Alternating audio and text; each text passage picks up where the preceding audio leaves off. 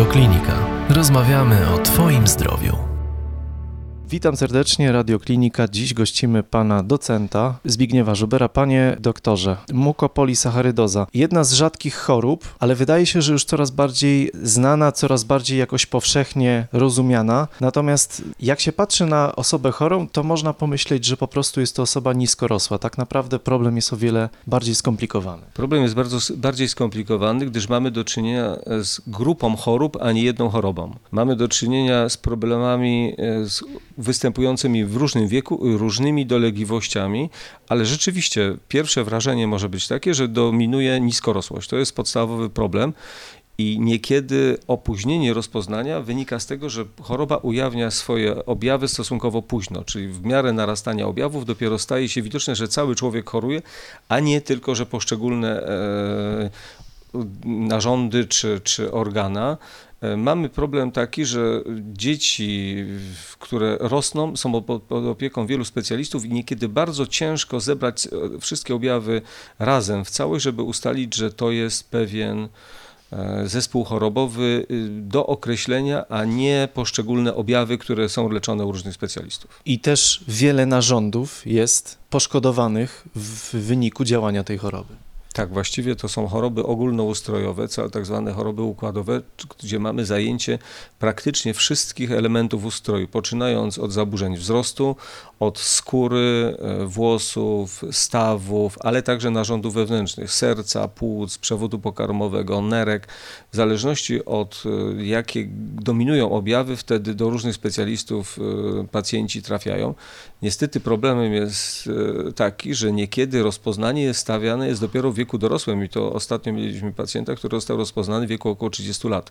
Także ilość objawów, które powoli narastały i tutaj muszę powiedzieć, że zależy to od wnikliwej analizy poszczególnych drobnych objawów i to czasami dopiero składa się w całość. Dlatego taka rola popularyzacyjna, jak Państwo prowadzicie, jest niezmiennie cen, niezwykle cenna, gdyż pokazuje, że wnikliwa obserwacja pacjenta może nasunąć właściwe rozpoznanie, a tylko dzięki tej wiedzy, że ktoś widział albo dowiedział się, że taka choroba istnieje, dopiero możemy wpaść na takie rozpoznanie. Także propagowanie takiej wiedzy jest niezwykle cenne. Ale jak pan doktor wspomniał, zdarzyła się taka bardzo późna diagnoza, co się wydaje rzeczywiście ewenementem, y, wyjątkiem nie, niezwykłym. No właśnie, jak jest z tą diagnozą w Polsce? Jesteśmy na polskim y, podwórku. Jak jest z diagnozą mukopolisaccharydozy? Problem jest bardziej złożony złożony. Problem polega na tym, że poszczególne dolegliwości kierują e, pacjenta do e, zgłaszania się z dolegliwościami do różnych specjalistów. To dotyczy zarówno dorosłych, jak i dzieci. Rodzice interweniują wtedy, kiedy widzą, że coś z dzieckiem jest nie tak. Jeżeli mamy pewne odmienności rozwoju, bardzo często stawiane są różne rozpoznania, no, brane najczęściej niestety z wiedzy potocznej, albo mówiąc najogólniej z doktora Google'a. I to jest podstawowy problem problem, bo jeżeli weźmiemy doktora Google'a, tam wszystko do siebie idealnie pasuje. Nie ma żadnych problemów, wszystko jest idealne. Natomiast w życiu e, pewne drobne zmiany, które są obserwowane na początku choroby, może rozpoznać tylko specjalista, który na tym się zna. Czyli stara zasada jeszcze sprzed wieków obowiązuje nadal, że możemy rozpoznać tylko to, o czym wiemy, że takie coś istnieje. Jeżeli tego nie wiemy, to nie rozpoznamy. To, że ktoś ma pewien zestaw objawów, nie zawsze wszystkie objawy są równoczasowe czy równoważne i to jest podstawowy problem. Musimy szukać podstawowych problemów, jakby wynikających z, z głębi choroby. Jeżeli mamy choroby genetycznie uwarunkowane, bo mówimy o stosunkowo naprawdę rzadkich chorobach, bo to są choroby, które występują z różną częstością, ale to jest jeden na kilkadziesiąt tysięcy urodzeń w poszczególnych mukopolisacharydozach, w tych najrzadszych rzadszych nawet, nawet to jest powyżej 1 y, na 150 tysięcy. Czyli mamy naprawdę bardzo rzadkie choroby, to są tak zwane choroby ultrarzadkie. Taka nomenklatura nas obowiązuje. Ale do czego zmierzam? To, jest, to są choroby genetycznie uwarunkowane, gdzie choruje cały organizm. Natomiast stopniowe narastanie objawów powoduje stępienie albo wyciszenie pewnej czujności, bo jeżeli patrzymy na coś stale, to nie widzimy drobnych zmian, które się dokonują. Jeżeli widzimy y, kogoś, kto, kogo nie widzieliśmy przez 10 lat, on się wyraźnie zmienił, ale jeżeli kogoś widzimy dzień po dniu, to on wtedy stosunkowo słabo nam się zmienia w naszych oczach. I to jest typowa rzecz pewnego typu złagodzenie ostrości objawów.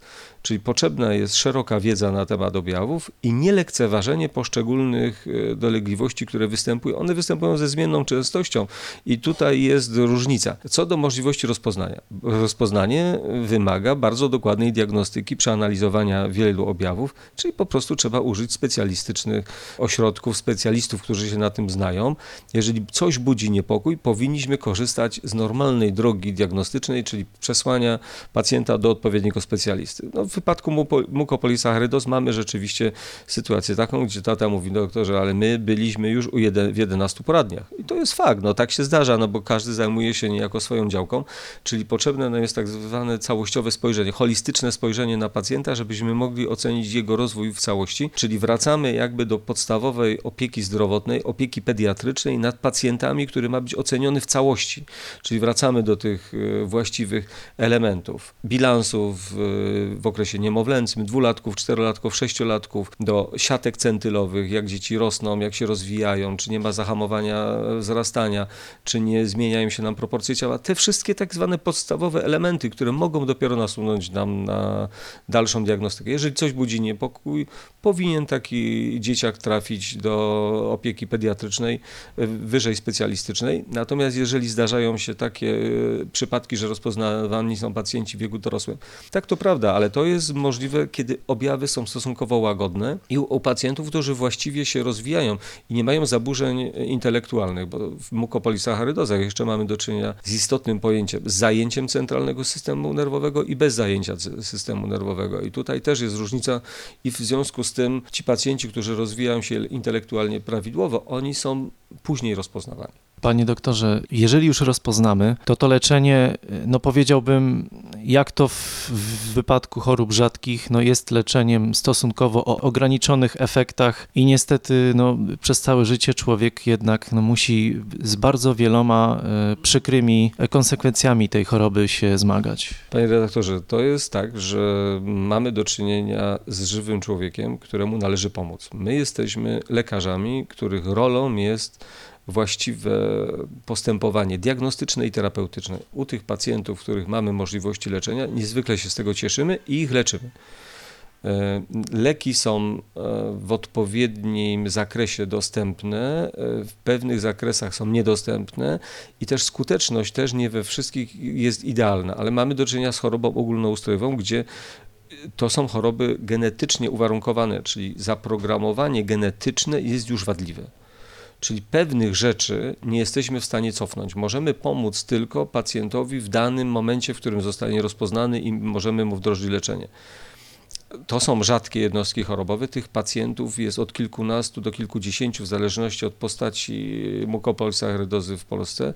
Część chorób jest leczona, część niestety nie jest leczona. Tym, którym możemy pomóc, z tego się bardzo cieszymy. My tych chorób nie możemy wyleczyć. To musimy sobie jasno powiedzieć, ale każdemu pacjentowi, któremu możemy pomóc, staramy się pomóc, bo taka jest nasza rola. Nie jesteśmy od filozofowania na temat e, możliwości terapeutycznych, tylko w tym zakresie, w jakim jesteśmy w stanie pomóc, staramy się pomóc.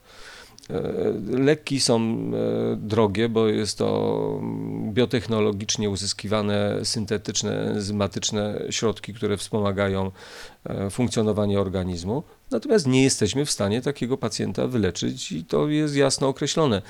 Pacjent, który jest leczony, który jest zaopiekowany kompleksowo, ma odpowiedni nadzór merytoryczny, on znacznie lepiej funkcjonuje, jest pełnoprawnym członkiem społeczeństwa. To są decyzje władz, y, które przyznają możliwości leczenia, natomiast my jesteśmy gotowi pomagać wszystkim tym, którzy wymagają leczenia, bo taka jest nasza rola. No i tutaj systemowo to zapytam od razu o ten nowy projekt, y, Narodowy Program Leczenia Chorób Rzadkich doktora Krzysztofa y, Łandy. Zawsze, kiedy mówimy o chorobach rzadkich, zawsze wtedy powtarzamy leczenie bardzo drogie, bardzo wiele zbiórek odbywa się, to też pięknie uaktywnia społeczeństwo, często poprzez fundacje, zbierane są pieniądze na leki, no tak, ale tutaj mówimy o, o, o czymś, co systemowo ma problem. Może nie rozwiązać, ale przynajmniej zwiększyć efektywność tego naszego systemu, który wiadomo w jakiej jest kondycji. Tak jak już wcześniej powiedziałem, ja jestem tylko lekarzem, e, który zajmuje się chorymi dziećmi i ludźmi potrzebującymi pomocy. Jeżeli będzie dostępne leczenie, będziemy starali się je zastosować u wszystkich, którzy tego wymagają i potrzebują. To są, co do programów, co do możliwości, cenna inicjatywa pana ministra Łandy. Oczekujemy na efekty z dużą nadzieją i jesteśmy zbudowani, że taki program powstaje. Natomiast do nas, jako lekarzy, nie należą decyzje administracyjne. My jesteśmy ludźmi, którzy mają się zajmować chorymi ludźmi. Jeżeli będzie możliwość leczenia, powitamy to z radością, bo każde leczenie daje poprawę e, stanu pacjenta i nadzieję na przyszłość. E, trwa zawsze wyścig technologiczny, pojawiają się nowe leki, nowe możliwości leczenia, poprawy losu chorych. Widać efekty, bo skąd się bierze też problem? Kiedyś nie dorastali pacjenci z mukopolisacharydazami do wieku dorosłego. Obecnie dzięki wprowadzonym metodom leczenia dożywają, więc problem się rozszerza i to jest jakby jednocześnie sukces medycyny, a problem administracyjny. Ale to mówię, to już zderzenie dwóch światów. Musimy to jakoś z tego wybrnąć. My cieszymy się, że możemy pacjentów z wieku dziecięcego po przekroczeniu 18 roku przekazywać do ośrodków, e, które zajmują się dorosłymi. Uważam to za ogromny sukces. Ale ci pacjenci, którzy są leczeni, oczekują, że będą nadal leczeni i tutaj pojawiają się problemy właśnie kosztów, programów terapeutycznych, tego wszystkiego, z czym borykamy się w naszym no, nie najbogatszym kraju, ale też nie najbiedniejszym. Nie możemy powiedzieć, że jesteśmy najbiedniejszym krajem w Europie i nie stać nas na nic. Absolutnie tak nie jest. Panie doktorze, wracając jeszcze do diagnozy, jak bardzo pomaga w przypadku osoby z mukopolisacharydozą ta właśnie bardzo wczesna diagnoza, y, która stwierdza y, tę chorobę, bo jednak w przypadku bardzo wielu chorób mówi się im wcześniej, tym lepiej. To jest święta zasada dla nas. Im wcześniej rozpoznana choroba, tym właściwe wdrożenie leczenia stwarza nadzieję na poprawę sytuacji chorego. Możemy leczyć tylko w takim zakresie, w jakim jest to możliwe, czyli możemy zahamować progres choroby albo spowolnić progresję choroby. Nie możemy choroby zlikwidować jako takie, ale żadnych chorób praktycznie przewlekłych, autoimmunologicznych nigdy nie możemy zle, z, zniszczyć w całości tak, żeby pacjent mógł powiedzieć, że jest całkowicie zdrowy. W wielu chorobach możemy uzyskać tylko remisję na lekach albo czasową bez leków, ale nie możemy wyleczyć z tych chorób. To dotyczy wielkiej ilości chorób. To dotyczy właśnie mukowiscydozy, ale także chorób reumatycznych, wielu innych autoimmunologicznych, które są no, chorobami przewlekłymi, uwarunkowanymi genetycznie i my nie jesteśmy jesteśmy e, w stanie tych chorób wyleczyć, ale wczesne mm, włączenie leczenia, wdrożenie postępowania leczniczego zdaje zahamowanie choroby. Lepiej mieć chorobę mniej zaawansowaną niż ciężką postać zaawansowaną z destrukcjami narządowymi i zaburzeniami we wszystkich organach. To jest jasne i oczywiste, to jest jasne jak słońce. Panie doktorze, czy medycyna ta XXI wieku, dokonania ostatnich lat dają nadzieję, że będziemy z tymi pacjentami no, jeszcze dłużej dożywać, w sensie będziemy ich mieli na świecie y, coraz dłużej? Mam na myśli też takie porównanie, o którym myśmy mówili tutaj, czyli Polska, Europa Zachodnia, czy też Stany Zjednoczone. Często pewne nowe terapie tam się gdzieś rodzą. Czy znane są panu nowe rodzaje terapii, nowe leki, które dają no, szansę na to, że będzie jeszcze to leczenie bardziej skuteczne w przypadku pacjentów z mukopolisacharydozą? No, oczywiście, że tak. To w tej chwili trwają próby nad leczeniem, w tych przypadkach zajęciem centralnego systemu nerwowego, nad możliwością dokanałowego podawania enzymatycznej terapii zastępczej, ale także trwają próby nad lekami modyfikującymi genetykę. Ja już nie mówię o przeszczepach komórek macierzystych czy przeszczepach szpiku, bo to są już ustalone zasady leczenia od kilkudziesięciu lat, ale to jest ewidentny przykład wyścigu technologicznego, e, można powiedzieć, że jesteśmy w XXI wieku. W XIX wieku nikt nie wymyślał, że będzie mógł leci, latać na Księżyc, a w XX wieku człowiek wylądował na Księżycu. Mamy, mamy promy kosmiczne, no co prawda nie w Polsce, ale są takie kraje, które takimi urządzeniami dysponujemy, e, dysponują. My możemy liczyć na to, że postęp technologiczny dzięki znakomitej współpracy międzynarodowej bardzo szybko w tej chwili do nas dociera.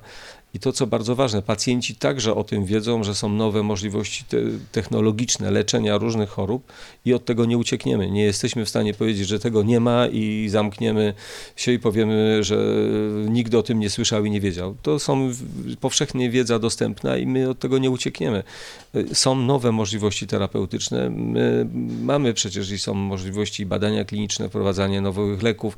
Jesteśmy w obiegu wysoko zaawansowanych technologii. Bardzo się z tego cieszymy, bo z tym wiąże się ogromny postęp, ale cieszymy się, że mamy dostęp do nowoczesnego leczenia i nasi pacjenci y, autentycznie poprawiają się na tej terapii, czyli cieszymy się, że mamy, ale oczywiście chcielibyśmy mieć więcej. To jest oczywiste i to jest y, nie tylko nasze doświadczenia tutaj są istotne, że widzimy postęp choroby, ale to jest także ogromna mm, poprawa dla pacjentów, dla ich rodzin, bo proszę pamiętać, że choroby przewlekłe to choroby nie jednego pacjenta, tylko choroby całych rodzin. Wszyscy są zaangażowani w leczenie i pomoc y, chorym. E, Każdy niepełnosprawny wymaga opieki, czyli im lepiej będziemy leczyć naszych pacjentów, tym będziemy mieć mniej niepełnosprawnych ludzi. To jest nasza e, zasada przyświecająca nam naszej pracy i naczelna idea. Taką staramy się misję realizować. Bardzo dziękuję doktorze. Bardzo dziękuję. Więcej audycji na stronie radioklinika.pl i w naszej aplikacji mobilnej.